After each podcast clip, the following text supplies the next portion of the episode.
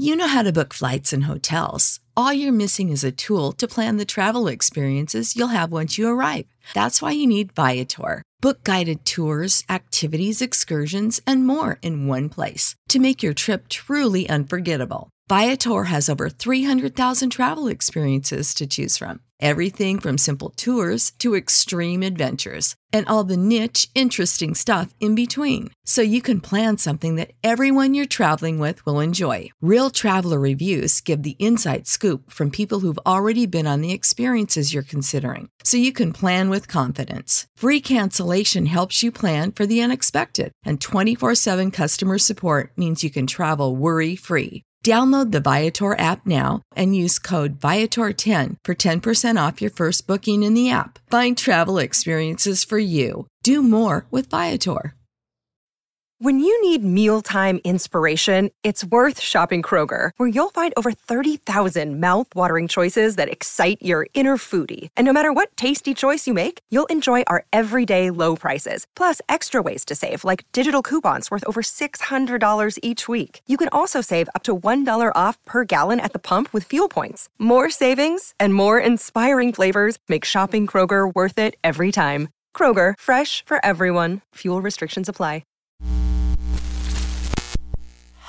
This show is brought to you by The Makery, the podcast network for makers.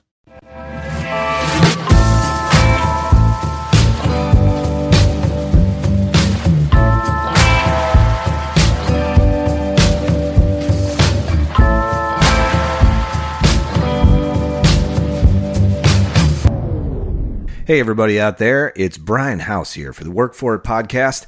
I am your host, Mr. Brian House, and uh, today I am joined in the studio by my lovely wife, Hello. Sarah. And actually, Trent is on a secret mission right now, so he's not joining us on today's podcast. I know there'll be quite a few of you who will be very disappointed that Mr. Trent isn't here, uh, as we are, and we will miss him on this episode. But he's doing a, um, I, I don't know if I told you, Sarah, but he was called back into this special ranger, uh, the uh, the the army. They called him back.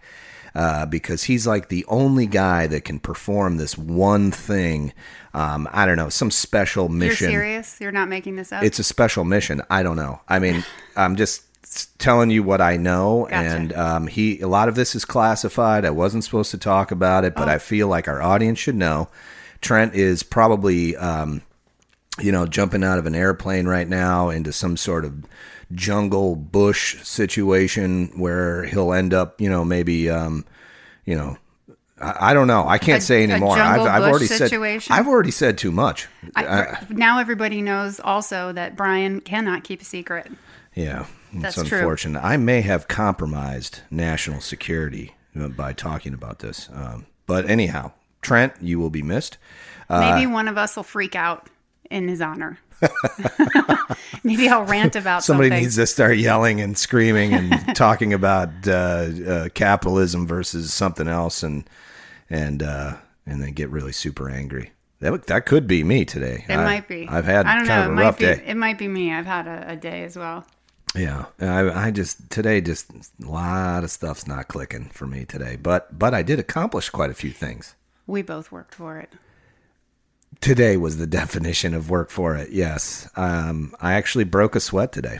Ooh, Yeah. that's new. Yeah, uh, I'm working on this. Uh, if you've been following me on Instagram, uh, you'll know that I've been working, and also on YouTube. I've been working on a um, a buffing wheel project for probably the last four months.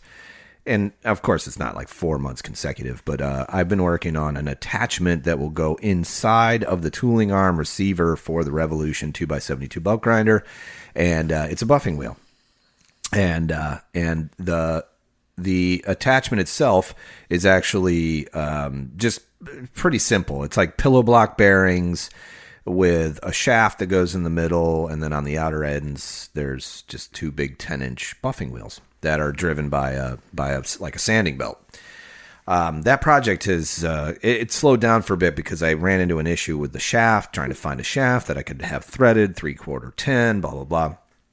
Um, long story short, is today I didn't finish, but I think I'm very close. Like tomorrow, I'll actually have a, a, a very good working prototype tomorrow. Are you going to release some video of that? I will probably release it on Instagram. Yeah, and uh, I'm working on. I I don't know if you heard, but I did the Art of Craftsmanship podcast, uh, and I they invited me on the show, and I had an awesome time. So if you uh, look through the Art of Craftsmanship's uh, catalog, you'll I think it's one back. You'll see that. Um, uh, I was on the show and I had an awesome time. And those guys were telling me how much they miss my vlogs. And I was like, yeah, but nobody watches them and, you know, that kind of stuff. So, and, and we talk a little bit about that and um, on, on the show. So go go listen to that, the Art of Craftsmanship podcast on the Makery Network. If you're not familiar with what the Makery Network is, uh, I am one of many makers who are creating audio content for you to listen to on your commute and in your workshop and while you're working. And hopefully, right now, I'm in your headphones and I'm my smooth, buttery voice is coming across and filling your space with good vibes and, you know, creative, inspiring words of projects and all this other good stuff. And if you like what we're doing here, you're going to go to the website, makery.network, and you're going to find a whole bunch of other makers who are doing the exact same thing. Um, I know that podcasts help me get through my day, especially when I'm doing an arduous task like taking some three quarter inch rod and adding threads to it because that took me like four hours today. So, and a podcast helped me through the entire process. What were you listening to? Strangely enough, I was not listening to the Makery uh, Network. I was listening to another podcast by a guy named Brad Rodriguez. It's a podcast called Made for Profit. I don't know if you guys have uh, know who you probably know his YouTube channel. It's called um, Fix This, Build That, or Fix That, Build This. I can I can never remember. Um, but Brad Rodriguez, he is inspiring, and um, uh, I've been following him on YouTube for a long time. He's doing it right. He's actually creating content, and he's worked a business around, um, you know, the the idea that you can make content on the internet and then actually make a living doing it. Uh, so, uh, and that's something actually uh, I wanted to talk about today. I wanted to talk about branding and uh, creating a space for you to go online and whatever that is whatever it is you choose to do actually turning it into a viable income stream whether it be a side hustle whether it be um, you know your primary source of income whatever it might be I think a lot of people want to achieve this, but they have absolutely no idea how to get there. And granted, I'm not doing it yet. You know, my my um, content creation stuff and everything you see me doing online is still just a side hustle. You know, but I'm in the process of actually, hopefully, one day switching over to being a full time content creator, and that is my journey. And you guys are coming along with me on that journey. So, uh, Sarah, because you do this for a living, can you tell me the basis? Let's just say I'm a guy and I want to start my own personal brand. Um, and I'm I'm a maker. I, I, I can be making anything. It doesn't really matter. What do you, what's your, like a tip? Like what's something you could tell me to do that I need to do every day, or uh, something I, that's critical to my success? I would say the most critical thing is probably just to keep it simple. I think it's easy to get really overwhelmed by all the advice that's out there. And if you follow Gary Vee in particular, he's like, just do it. If it looks like crap, just post it. Like, don't worry about it. Like, don't worry about the details because, like any dev project or creative project, if you wait for it to be perfect before you launch it, you'll never launch it. So just kind of keep everything really simple and keep moving forward as quickly as possible. And just don't try not to get lost in the details. I think that's the beauty of doing this kind of work is that there it's a space where you can fail a whole bunch of times and you do it publicly. Yeah. But the more you do it, if you do it, if you keep doing it, you're going to get better at it. And all that stuff that you did in the past where you failed, I think you know people understand you know it's when when you're looking at social media or they forget i mean that's the other thing too i think people's um, you know short-term memory is is really short now. You know, you can you can do things. I even noticed this. Like if I'll post the same thing like a month later, um, not the same piece of content, but something similar, and I get a whole new slew of people commenting on it that they had never seen it. So it's like, you know, Gary Vee does talk a lot about that. Like, don't have paralysis by analysis. You know, you just put out and show the documentation of your process of your growth. Um, and if you think that you're live, you're swimming in a sea of other people doing this the exact same thing, you are. But if you're consistent and you do keep it simple and you keep posting, uh, you'll rise up. It might take a year, might take two years. Uh, uh, you know, some of the podcasts I was listening to today, um, Brad talking on uh, the um, uh, Made for Profit podcast, he was talking about, or actually, he was talking to the uh, to a gent who had a YouTube channel for like the last two years, and I just checked in on that YouTube channel, and he's got four hundred and eighty-seven thousand subscribers now on YouTube, and he's only been doing it for two years. Wow. Huge, and he's a full-time content creator. He goes to Workbench Con, and he does all these things, and he's living the life that he wanted to live. He's working with his hands, he's being creative, and he's also creating content, educating people, and doing it all while making a living. Uh, what does he make exactly? He's a furniture guy. He does right. like um, you know traditional woodworking essentially. So that's a really good example because there's a lot of people that make furniture, right? Yep. There's a million people making furniture yep. every day, right? Every day. And then there's a, a million kids watching something on YouTube that think I can make that furniture, but there's already a guy making a chest of drawers. Like what? But your biggest differentiator isn't the, the, the drawers; it's you like telling making the drawers the way you make it even if you're copying somebody else's design you're still going to make it your way and you're still going to tell your story your way and no one else is just like you so you know like just just go for it and don't worry about what your assumed competition is doing just you could be doing the same exact thing but nobody's going to do it just like you that's a good point i think um, that's an undersold concept because everybody is trying to do something new and original. And, um, you know, there's very few people out there that are new and original doing stuff. But if you can uh, give it your own spin and put your own style on it, classic example is the art of craftsmanship. You know, and you watch that channel, you get sucked in. And I was telling Dustin and Devin, I'm like, I'm in your workshop with you, and you guys are like hanging out. I feel like I'm there, and uh, I like those guys a lot. So uh, to support their work is uh, really important to me. And I, I just feel like you're right. If if you just show up and you show the real deal and you don't listen to the the naysayers, is they're going to come up. You know that you can do this and you could actually make a living at uh, being a maker online and creating content or uh, selling your product too. That's the other thing. A lot of people don't see. Um, they there's two two methodologies here. One is I'm going to be a maker on the internet, and I'm going to use that social media presence to sell my goods, my wares, right?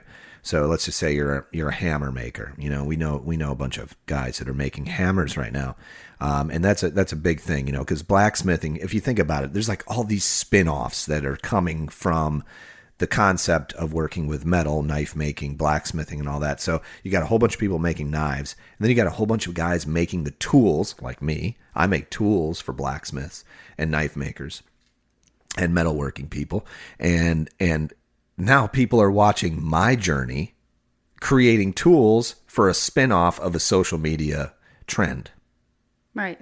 You know, it's like an inception kind of right. kind of thing, you know? And like agonizing over like being the grinder guy or not being the grinder guy, that's just a waste of time.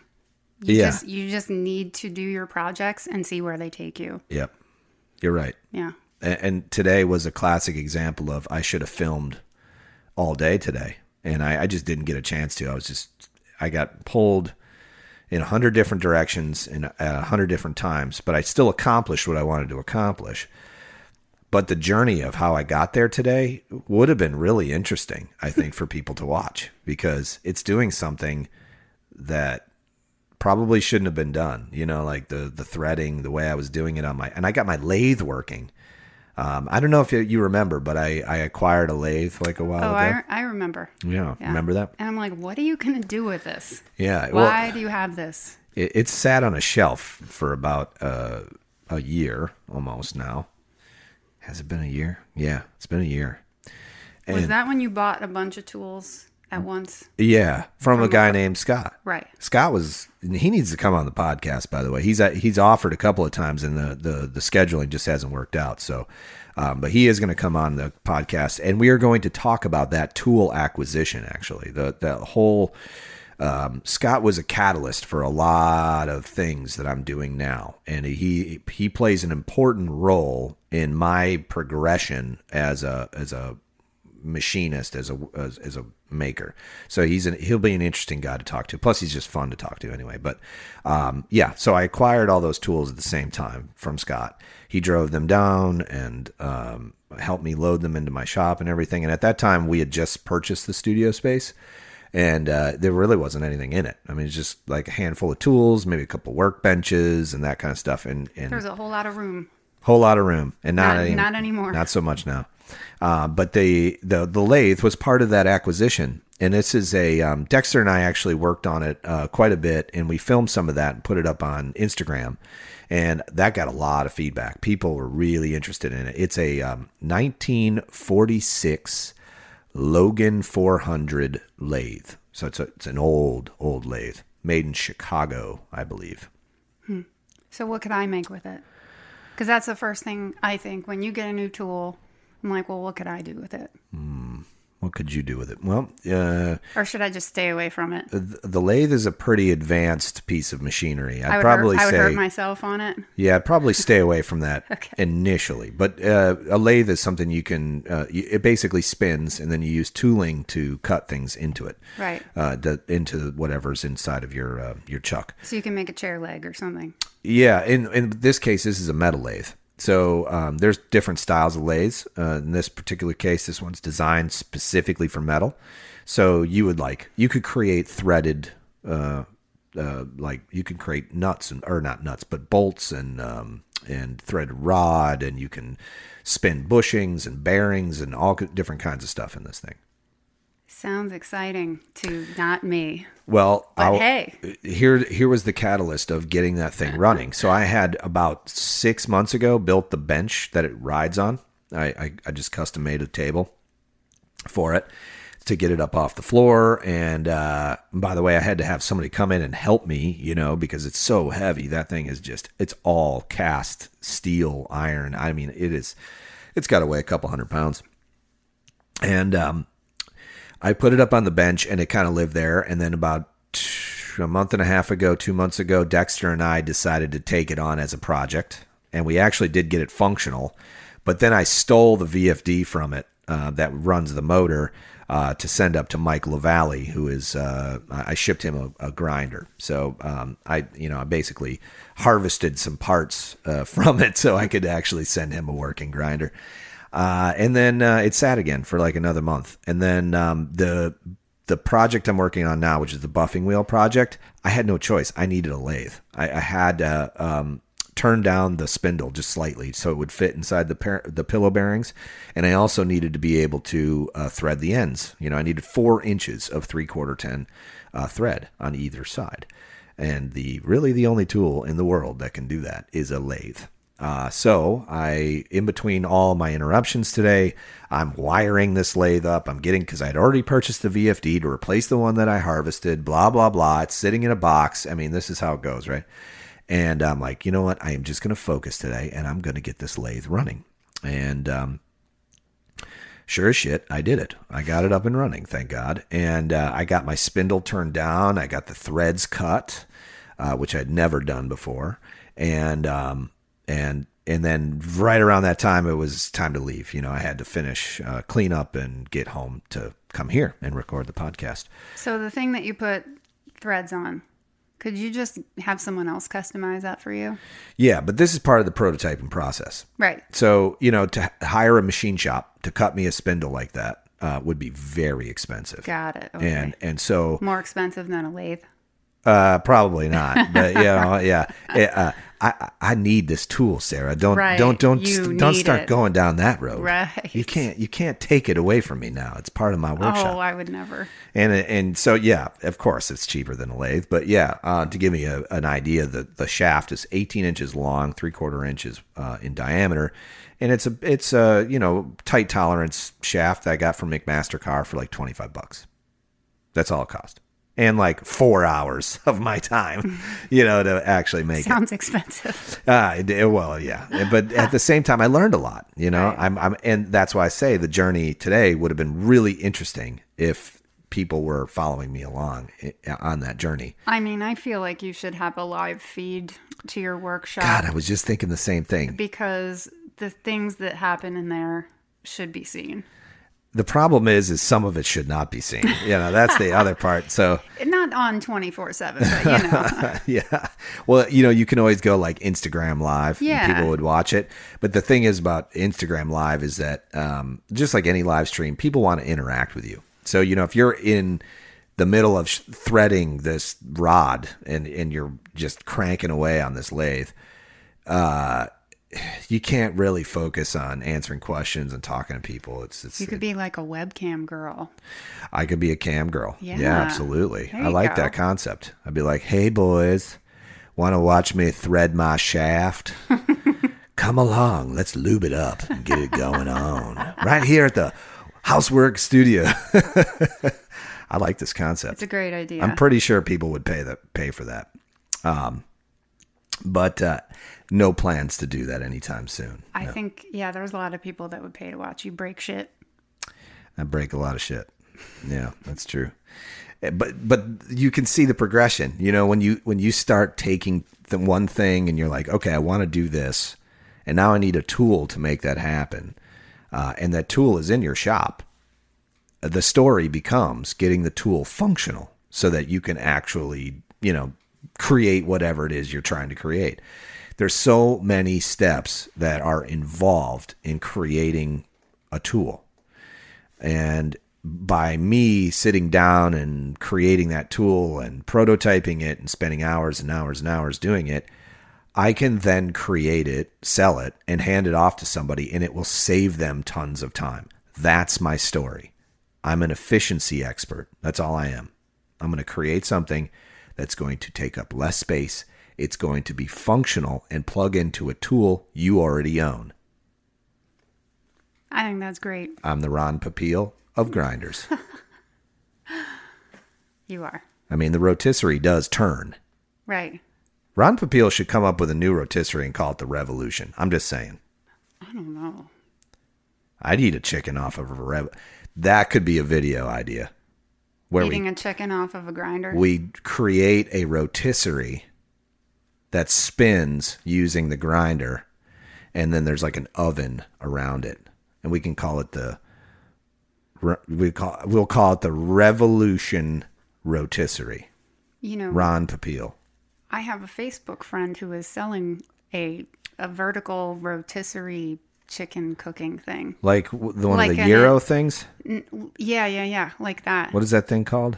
Where they they put the With the, meat? Brazilian steakhouse Yeah. thing. I don't know what it's called, but yeah, it's like Those an guys are- industrial one. Those guys at the mall are like yodel yodel yodel yodel. Nick, exactly. Nick the Greek, Yeah, Nick the Greek. he's selling it. Yeah. Yeah. Oh, Nick the Greek. Yeah. Nick the Black Greek. Yeah. I like him. Yeah. I happen to notice he posted How much is it? I don't know. Oh man, I'm interested. Are you? Well, just think about it. We could we could make a revolution rotisserie. Yeah, you need I think another people would you need that. another project, right? I was gonna make a Thanksgiving video, and I was gonna make mashed potatoes with the revolution. Can't you? I was gonna smash. I was Like gonna turn it on potato up to exactly. I was gonna I was gonna turn it on the revolution at 100 percent with like a 36 grit belt and just mash potatoes into the thing. But then I started thinking about the enormous mess that would create in my shop, and I would never ever get it cleaned out. I mean, it would just go everywhere. I don't know. It's I mean, you create a mess in there every day. I do, but not that kind of mess. You know, metal shavings are one thing. Potato uh, all over my shop and then degrading. Have you ever smelled like what a potato smells like when it starts to like biodegrade? It smells Gross. like hot death in It's a gross. dumpster. So yeah, I'm over it. I'm not. I'm not going down that road. All these ideas I have in my head, by the way, would do really great if I had a big enough space to make this happen. I could have like a dirty room where it's just like tile from floor to the ceiling, including the ceiling. And when you make a mess like that, you just grab a fire hose, rinse it all down the drain, and start all over. Again, something I could do if I had more money. I need more money. I got to make more money online so I can actually go and do these these video ideas that I have. It's it's it's it tortures me sometimes, Sarah. I'm telling you. You're very tortured. Yeah. So, speaking of tortured, Halloween is coming up, and uh, I'm working on a video for Halloween. I don't know if it'll be done this year. Every year I say I'm going to make this video, I never do it. But uh, I'm I'm gonna hopefully find some time to make this one happen, and and uh, it'll be a Halloween themed YouTube video. It'd be fun. It would be fun. And uh, speaking of that, fun times ahead. I don't know if you've seen on Instagram. Have you been looking at my Instagram, by the way? You don't really look at it. I've been working. Yeah, I know. You're busy. Um, I completed four of these Japanese, I think they're called Gyutos. Gyutos. They're, uh, it's a collaboration project I'm doing with Ben's Bites on Instagram. Oh, those. Those. They're nice. Yeah, they're very nice. I shipped all of them to him yesterday. Priority mail to uh, his his place up in Massachusetts, and he will be adding the handles. If you don't know Ben's Bites, um, he also has another Instagram handle, Ben's Makes. Ben makes. Ben makes. All one word, and uh, and you can go see his amazing handle work. And you'll then quickly realize why I am not making the handles for my own knives because uh, he is uh, quite the talent and um, knows what he's doing. And I have no idea. I've never made handles like that before. But um, he's making all the handles, and we actually sold one today before it was even completed. Get so out. yeah, yeah. Somebody reached out to us and said like, "Hey, I want to buy that knife." Oh, you looking at his feed? Oh, yeah. That last one he put up, that orange one with the copper inlay. That's awesome. Yeah, he I does like how the end is rough. I know, I do too. That's my favorite one. Yeah.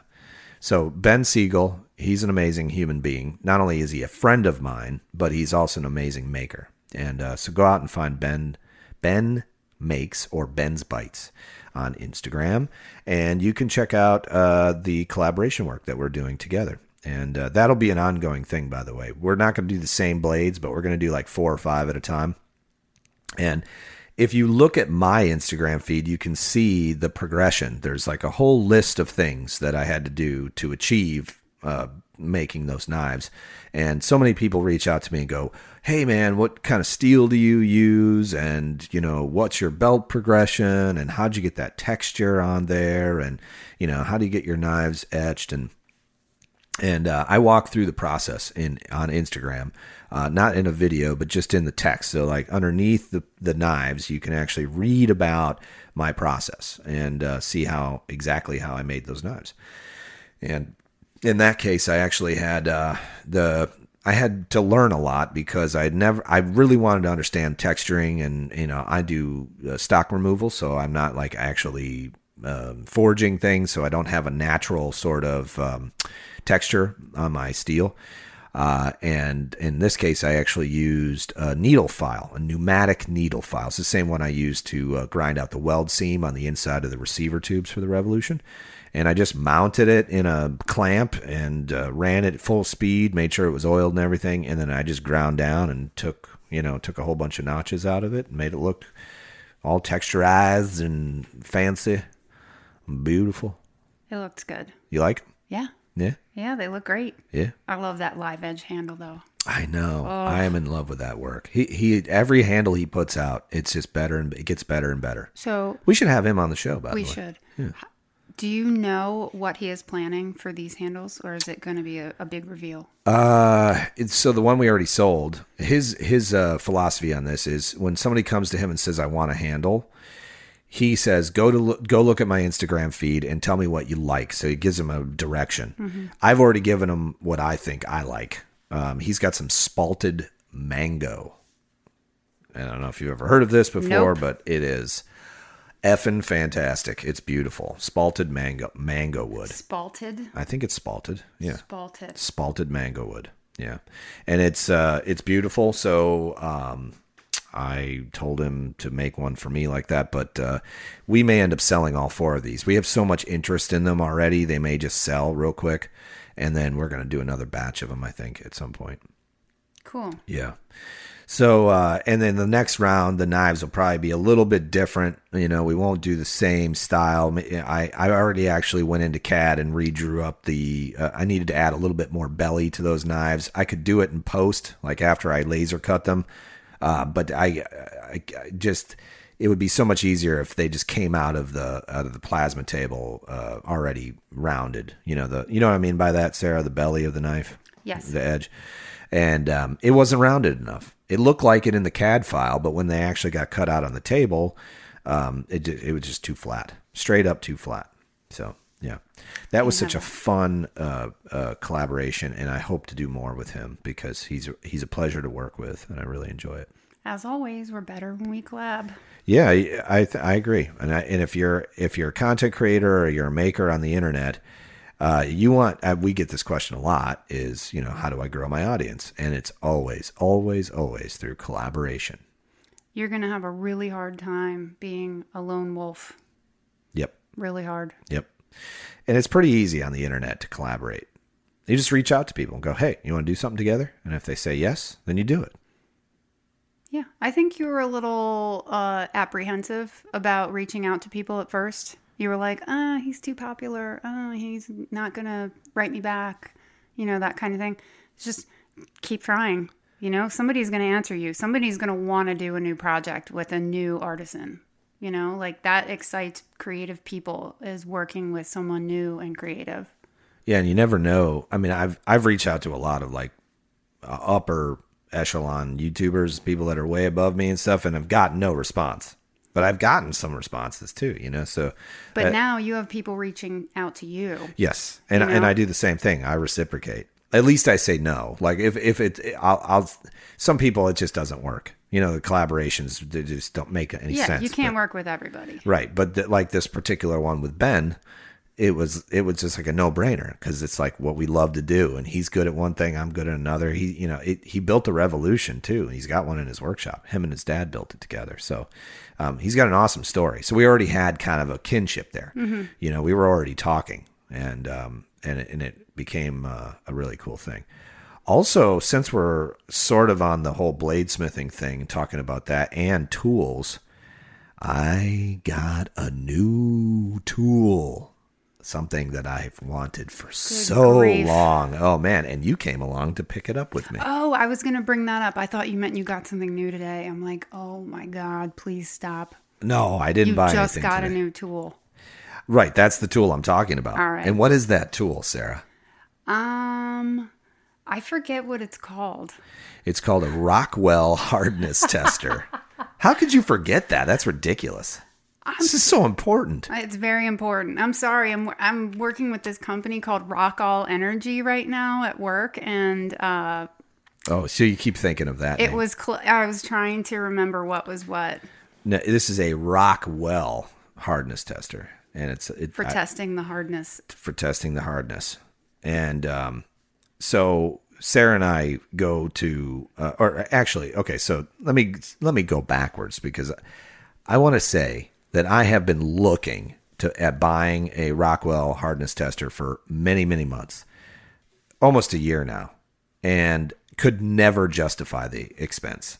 And it was, it's like, you know, you go online and look at these phase two Rockwell hardness testers, you could spend two grand, three grand, five grand, six grand on one You've been looking for this for how long? a year. A year. Yeah. See, so the other day when you were like, "This thing's on eBay," that was the first I've ever heard of it. Well, because I don't really talk, I don't tell you every Right, you're like- tool I'm eyeballing. Brian is just a closeted secret shopper. He loves to shop. Like it's like the Sam's Club thing, except with tools. Like he just has a passion for buying shit. I buy tools, but I use them. You do. You use everything. Yeah, I will it- give you that. yeah. Nothing sits around and collects dust for very long, except the lathe. But The lathe did sit around. that was kind of a group purchase with a lot of other things. That was yeah, definitely. It wouldn't have been something I would have seeked. Like I wouldn't have sought that out. I don't think. But since it came with like the mill and all the other right, stuff, right. I was like, but you know, I had no idea sense. you'd been looking for a hardness thing for so long, and then you're like, it's here. Probably once a week, I would go on every single platform So much shopping. Craigslist, Facebook. Well, this is what I do at four in the morning when everyone else is asleep. Uh, Craigslist, Facebook, um, Facebook Marketplace, uh, eBay, and let me tell you how I found this stellar deal. Go on eBay. I type in Rockwell hardness tester, and then the, here's the secret because this is a heavy tool. This isn't something you really want to have shipped too, by the way, because it's like it's sensitive, you know, equipment on the inside. You don't want to jostle it around too much. Right. you wouldn't want it to fall over in the car. Uh, yeah, that's a whole nother story. Uh, we'll get to that in a second. So I'm on eBay. I type in Rockwell hardness tester, and then the, here's the secret: you go up to filter and you put it by distance, and it will tell you if there's anything within a certain distance, and it'll you know whatever's closest to you will be uh, displayed. And there is a company in Fort Myers, which is just north of us, um, about 20 minutes north of us, and they had one and it was for sale. And I'm like, no friggin' way. So uh, I messaged the guy. I want to go look at it, blah, blah. Long story short, the next day, I have this thing. I have it. I've acquired it. And uh, really cool guys, too. I got to meet all the guys in their machine shop. Uh, they make uh, broaching tools for the aerospace industry and they make a whole bunch of stuff. They had just had the machine certified and um, calibrated. So, you know, and they, sh- and I'm there and I'm like, hey, would somebody mind just showing me how this thing works? Because I've never used one before. And of course, somebody there who is an expert, you know, in these machines, um, says, yeah, sure. Yeah. I mean, you know, let's, let's do it together. So, uh, you know, he walked me through the process of how to use it. And, um, it was, uh, it, it really was a great experience and I made some new friends, of course. So, um, anyway, long story short is I now have a Rockwell hardness tester, and uh, I've been going around just testing all my blades and you know seeing where my hardness is because you know I've got all these you know some of these junk blades that I haven't actually turned into anything or sold. They're just sitting around, and I'm like, you know, it would be really great to know, like, hey, you know, am I doing my heat treating correctly? Um, and for the most part, I am. You know, uh, I have a, a- bunch of A2 tool steel that's above 60 HRC. So, like, if you're in the knife making world or you're a, you're a knife nerd, you know, you really want your your HRCs to be uh, in the upper 50s, in uh, you know, um, low 60s. You know, that's that's the target you know number you're really trying to achieve. I was wondering about that. I knew you were thinking. You're probably it probably kept you up at night I was, wondering. I was going to say that. See, that's what I wonder in the middle of the night when everybody's sleeping. Yeah, I mean, I mean, I, we we do need to know this information. It's very important, and and the reason why you want to know this is because the blades that you're making, you know, you want to make sure that they're um, going to last a long time, that they hold an edge for a long time, then and they're not going to, you know, over, you know, you're not going to damage the knife if, if if you're using it. I make a lot of culinary knives, so I don't. You know, these aren't chopping knives, and people aren't going to be chopping coconuts with them and stuff like that, like I do with the hog splitters.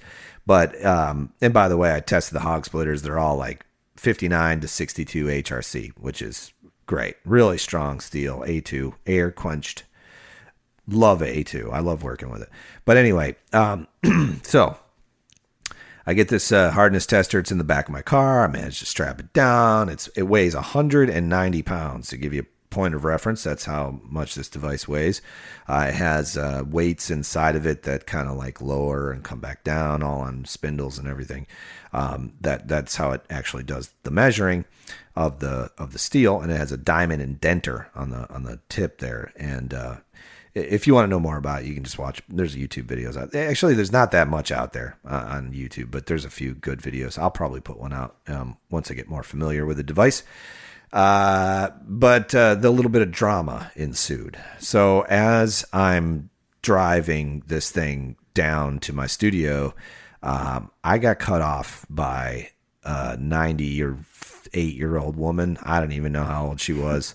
We're both turning left. I'm like five minutes away from the shop, and I have to make a quick snap decision in my head um, to avoid an accident. And um, the Rockwell hardness tester tipped over in the back of my car and like smashed the side of my uh, rear of my my SUV and broke all the plastic and everything. And it was just the, the loudest crash. And you know, I, what am I? I'm in traffic. I can't do anything. It's just like laying there.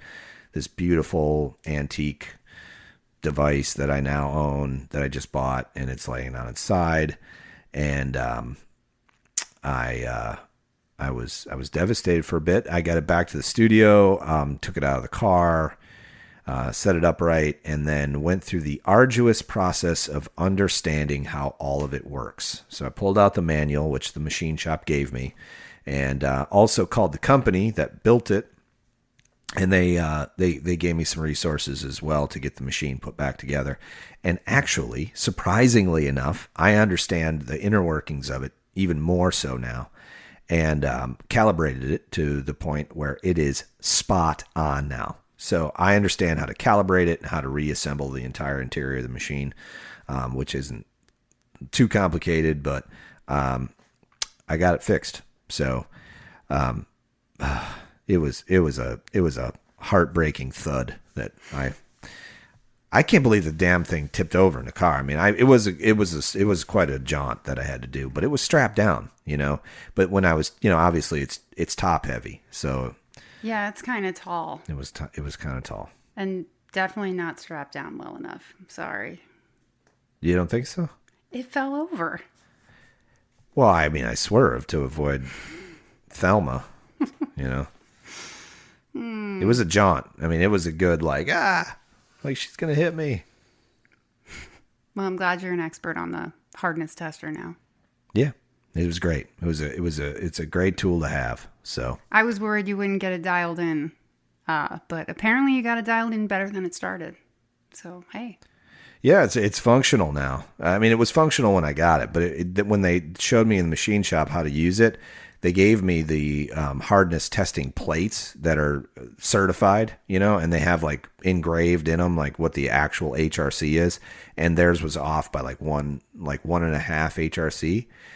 And now the way I have it dialed in, it is spot on. It's not off at all. I mean, if I put in a plate that says 62.1 HRC, it comes back as 62.1.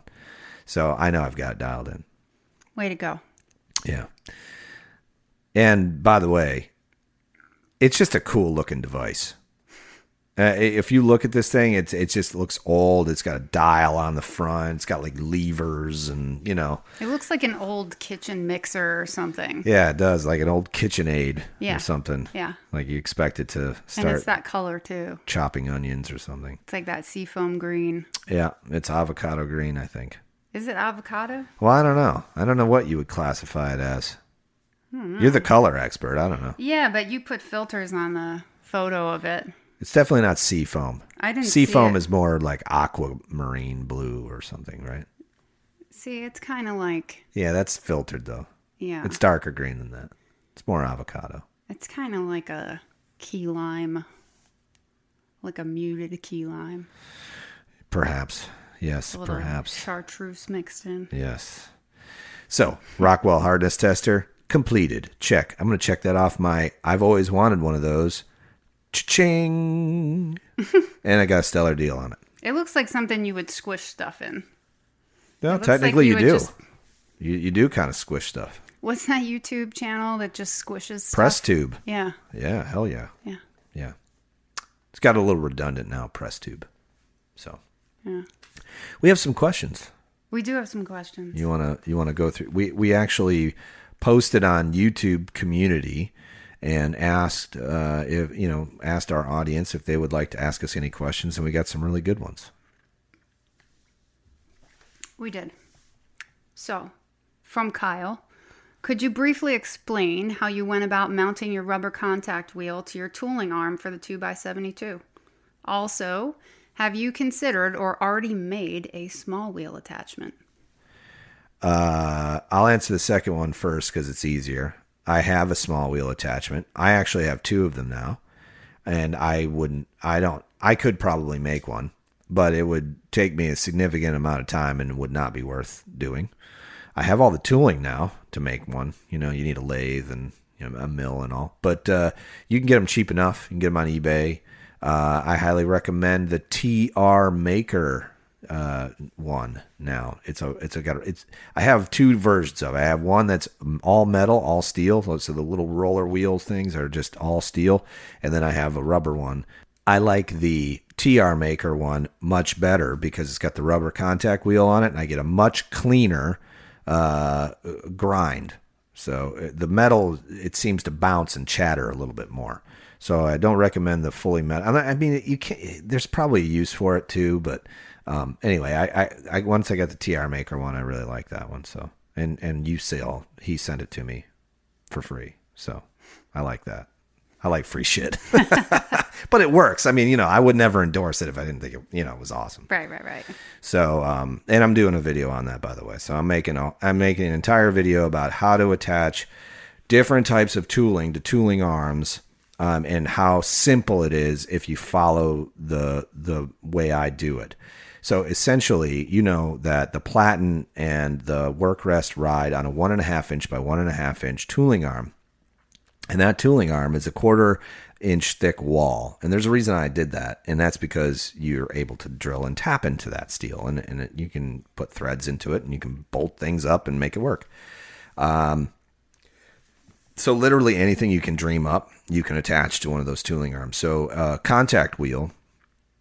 Uh, one of the things you have to really keep in mind is the spacing, because that that tooling arm is not going to ride whatever you you know bolt up to that tooling arm. It's not the, the belt needs to ride um, you know perpendicular to the to the motor mount. So um, or parallel to the motor mount, I should say.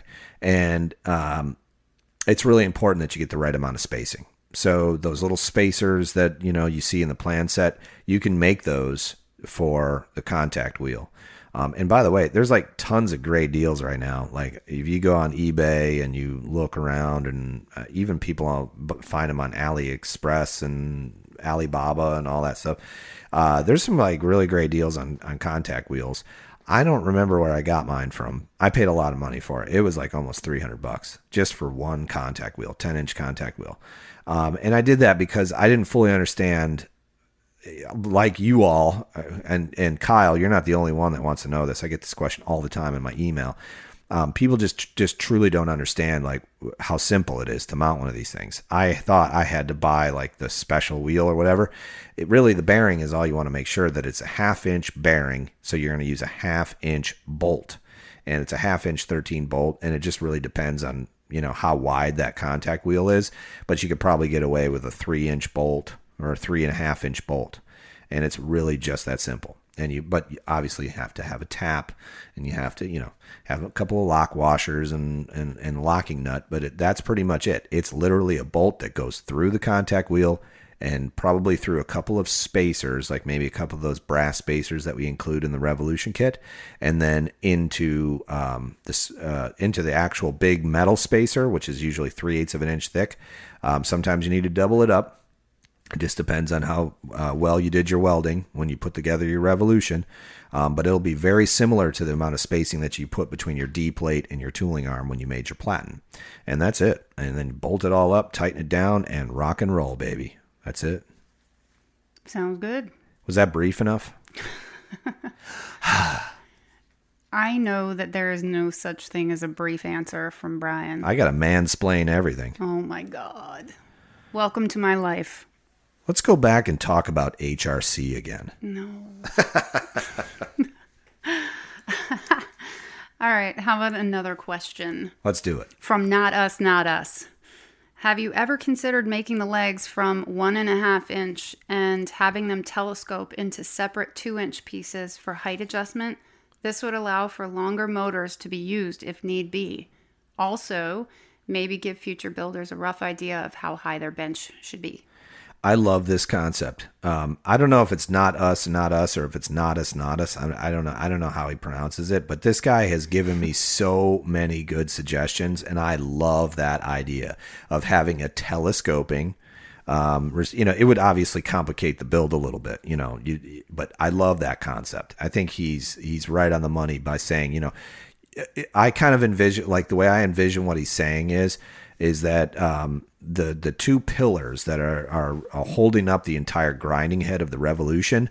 Um, there would be receiver tubes that those would sit in, and then you could put pins, right? You could raise it up and then put a slide a pin in, and it would get higher or lower.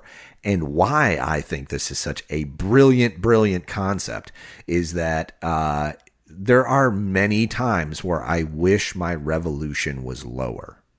And and you know that could be achieved in a number of ways. It could be achieved the way that Natus Natus is saying, um, or I also thought about adding a third receiver tube to the um this the, so you know right now there's two.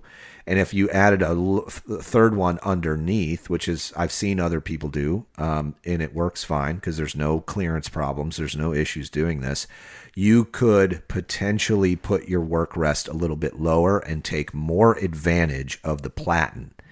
Right now the way it sits if you use a grinding jig your blade is going to be right at that top inch of that platen.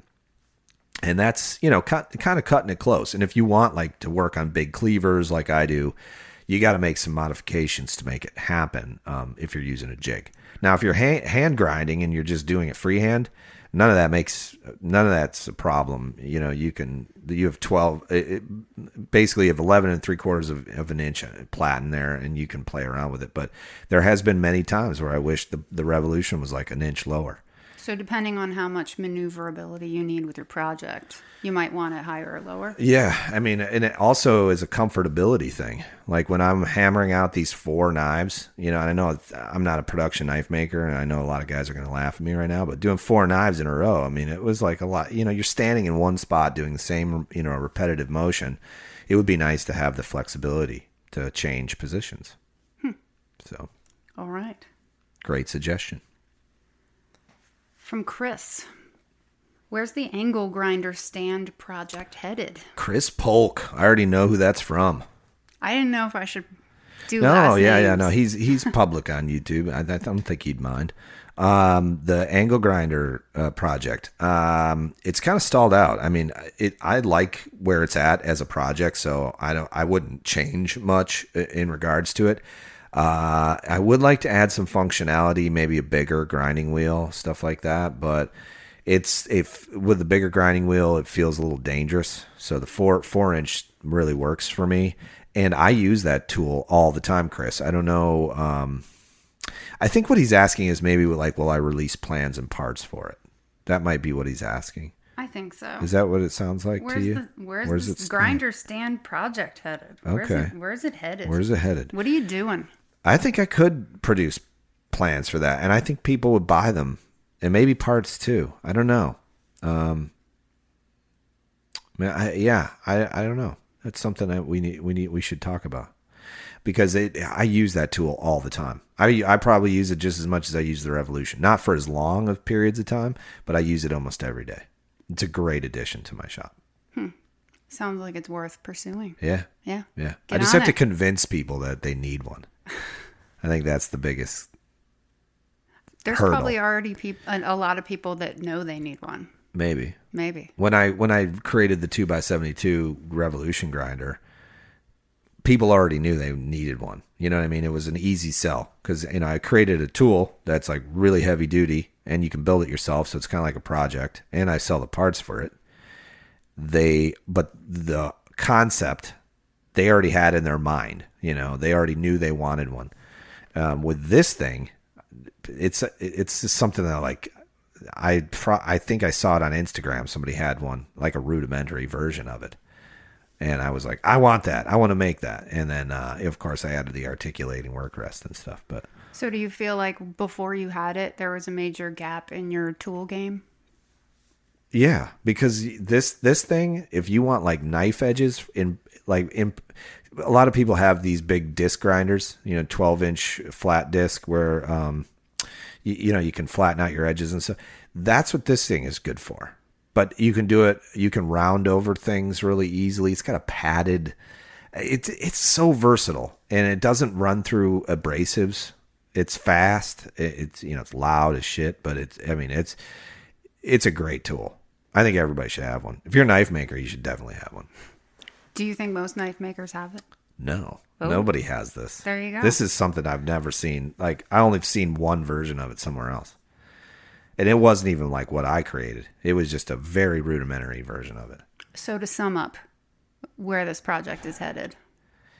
It's on the back burner, but it's not dead. All right. How's how's that? All right. Okay. Okay. From Matt Quimby. Don't know if this is the kind of question you're looking for, but with the 2x72 grinder, wouldn't it be easiest to weld up the tracking pillar before welding on the motor mount plate? Seems like that would take the hassle out of getting that aligned later. He is absolutely right. And the last one I did, I built it that way. Way to go, Matt. Yeah. And I, I mean, I can't accredit that decision to Matt. Somebody Just else. let Matt have it. Okay, Matt, you, you're the one that told me how to do that, and I uh, I took your advice and Did made someone, it. some, so somebody else suggested it to you? Uh, yeah, and I can't remember who it was. Oh. Yeah, Well, if that person wants to come out of the woodwork and take credit for it, until then, Matt Quimby, I'm gonna get got 50 emails now from people get- taking credit for that. Um, I don't remember who it was, but somebody meant it was a comment. I think on one of the videos. Yeah. All right. Well, until such person comes out of the woodwork, way to go, Matt. Um, last question. I saved this one for last on purpose.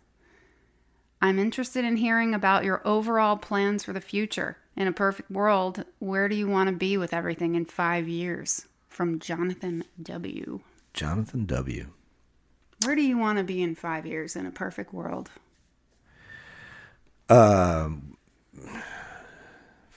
Man um, i know i want to keep making tools you know and and i want to i want to find ways to to empower other makers to make their own tools just like we did with the revolution project you know that changed my life in such a way because i think it changed a lot of lives you know that tool itself gave people a tool that would help them make a living.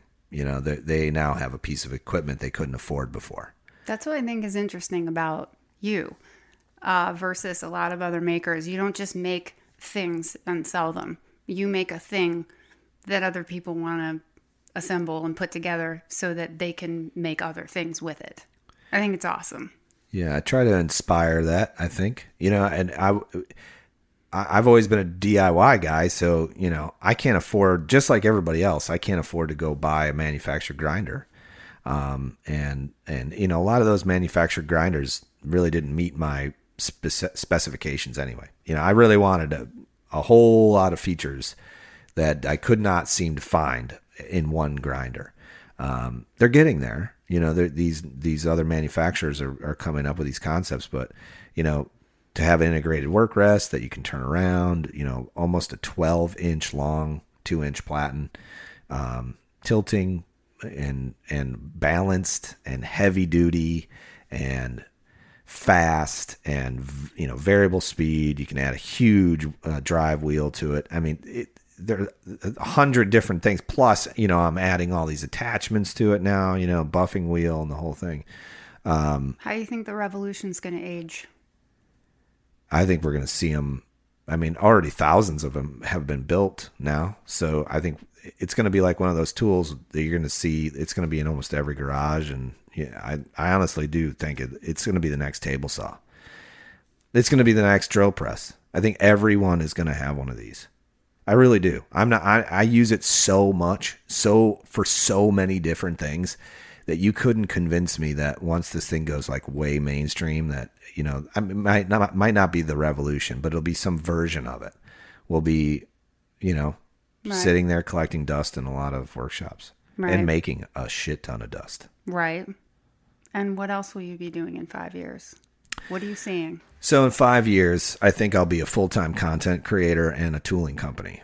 And what the content will revolve around is uh, a small one person, you know, company basically that grows into a large company, um, and you get to come along for the ride.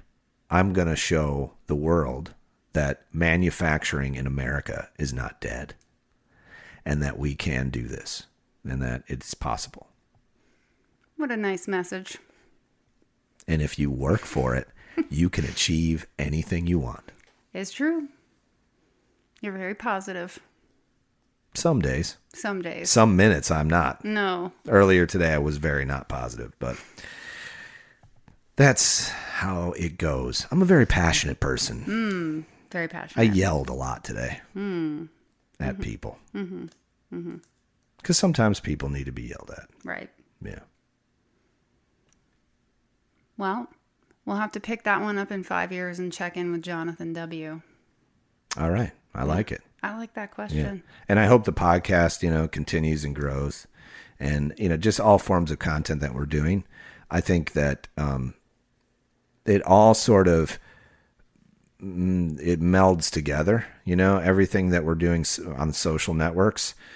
It's it's important that we continue documenting the process because if it inspires one person to do something, which I believe we've already inspired a whole bunch of people to do a whole bunch of stuff, but I want more. I want to inspire more people to step up and take control of their financial freedom, their side hustles, whatever they want to do.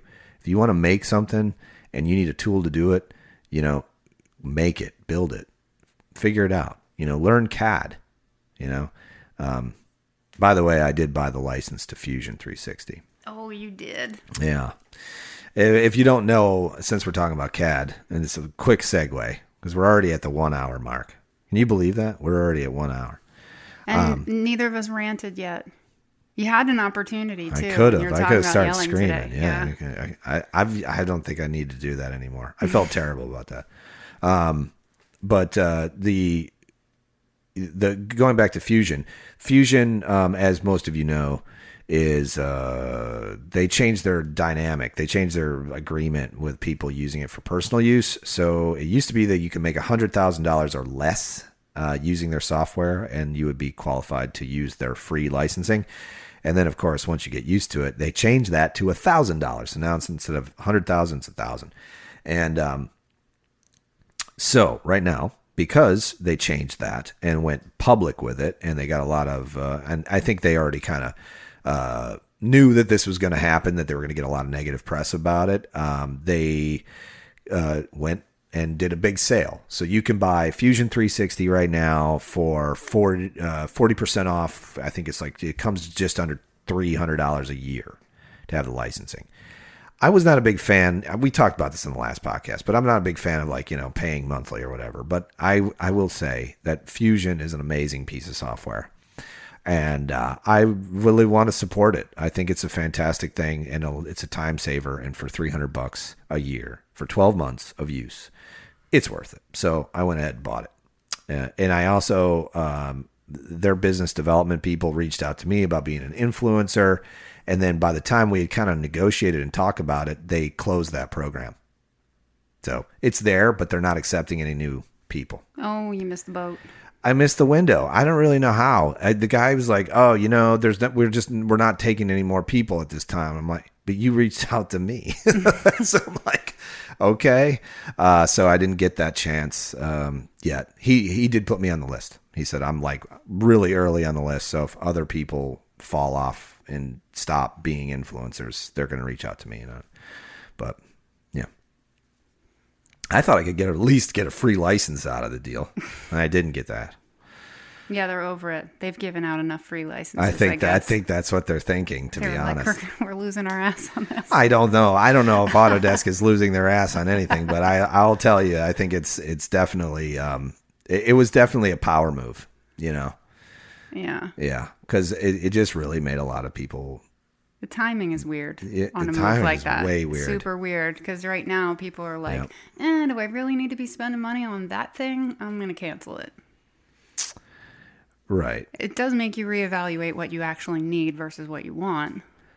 I just think it's so useful. I can't justify not having it. What is the cheaper or free alternative?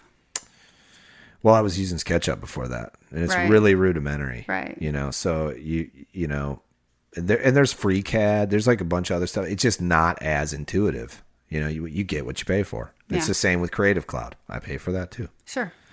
Versus saves- MS Paint. Right. It saves me a shit ton of time. Yeah. And I can hammer out really good quality stuff, and it costs what twenty nine ninety nine a month. Mm-hmm. You know, so and I get cloud storage. So anyway, I'm gonna wrap it up. I mean, it's we're an hour in, and uh, Wrap it up. you know, I, I think I'm just tired. It's late. The dog is already in bed. The dog's asleep. I'm, I, I've got, I've got, uh, I'm all sore from cutting threads. No. My arms are sore. My back. Does everyone know yet that you're a baby? Oh yeah, totally. I'm People not know sure. this. Okay, we've talked about that. Okay. Oh yeah, I don't hide any of that stuff. All right, fair enough. I'm a big baby. I'm a big whiner. Anyhow, guys, we appreciate you for listening. Thank you so much. As always, there are show notes. You can go down there. You can find the people who sponsor us on this show. Um, one in particular, which, by the way, saved my ass today when I was cutting those threads because I felt my back tightening up. And I immediately walked over to my cooler in my studio and grabbed a key nutrients, hydration, and electrolyte drink. And if you go down into our show notes, you can find our affiliate link. You can go over to Key Nutrients and you can buy yourself some really awesome uh, hydration powder. And it tastes really good. It's zero calorie and it will give you the necessary electrolytes to continue on during your day. In fact, I think it saved my back today because I was going to go into full on tweaker back. You know, I, I'm like, I'm going like this. I'm like, ah, my back is just really hurting. Oh. And then I'm like, I'm going glug, glug, glug, glug, glug. And I've, I'm like, I immediately start to feel better. Less phone calls to the ambulance. Yeah, exactly. I'm, I just, I wasn't dizzy anymore. I felt good. I can continue on. You're a much nicer person after hydrating. I, I am. That's true. Yeah. It's true. so, anyhow, we appreciate you as always. And if you would like to support our show in any other way, you can go to our website, housemade.us, and you can buy pieces, parts, and plans the revolution. You can buy sticker packs. You can uh, shoot us an email using our contact page form. You can sign up for a newsletter, which we never send out. And uh, you can also go to Apple iTunes and you can give us a five star rating and review. We would really appreciate it. I think at some point you should send something out to everybody on the newsletter. Maybe surprise them. I, there's like 2,000 people on that newsletter now. I know people don't like newsletters, but you know, Yeah, maybe do a video newsletter. Like, hey, everybody. Thanks for building the revolution. My name's Brian House. or thanks for buying the plans and then not building the Oh, revolution. geez. Yeah, I'm how sure many, there's a few. How many DIY guys have projects stacked up that they want to do and don't have the time? If I could make the the case for the revolution, I would say build that one first because it will make all your other projects go by so much quicker. Ooh, That's my that's my pitch. That's my Ron Popeil straight up pitch. all right, Ron. Come on now, go to my website. Is that what he sounds like? No, he doesn't sound like No, that. he He, lives in not. Santa Barbara. Anyhow, uh, we appreciate you guys. Thanks for listening. My name is Brian House, and you've been listening to the Work for It podcast. See ya. Bye now. If you like this show, take a look at our other shows made for makers just like you at www.makery.network.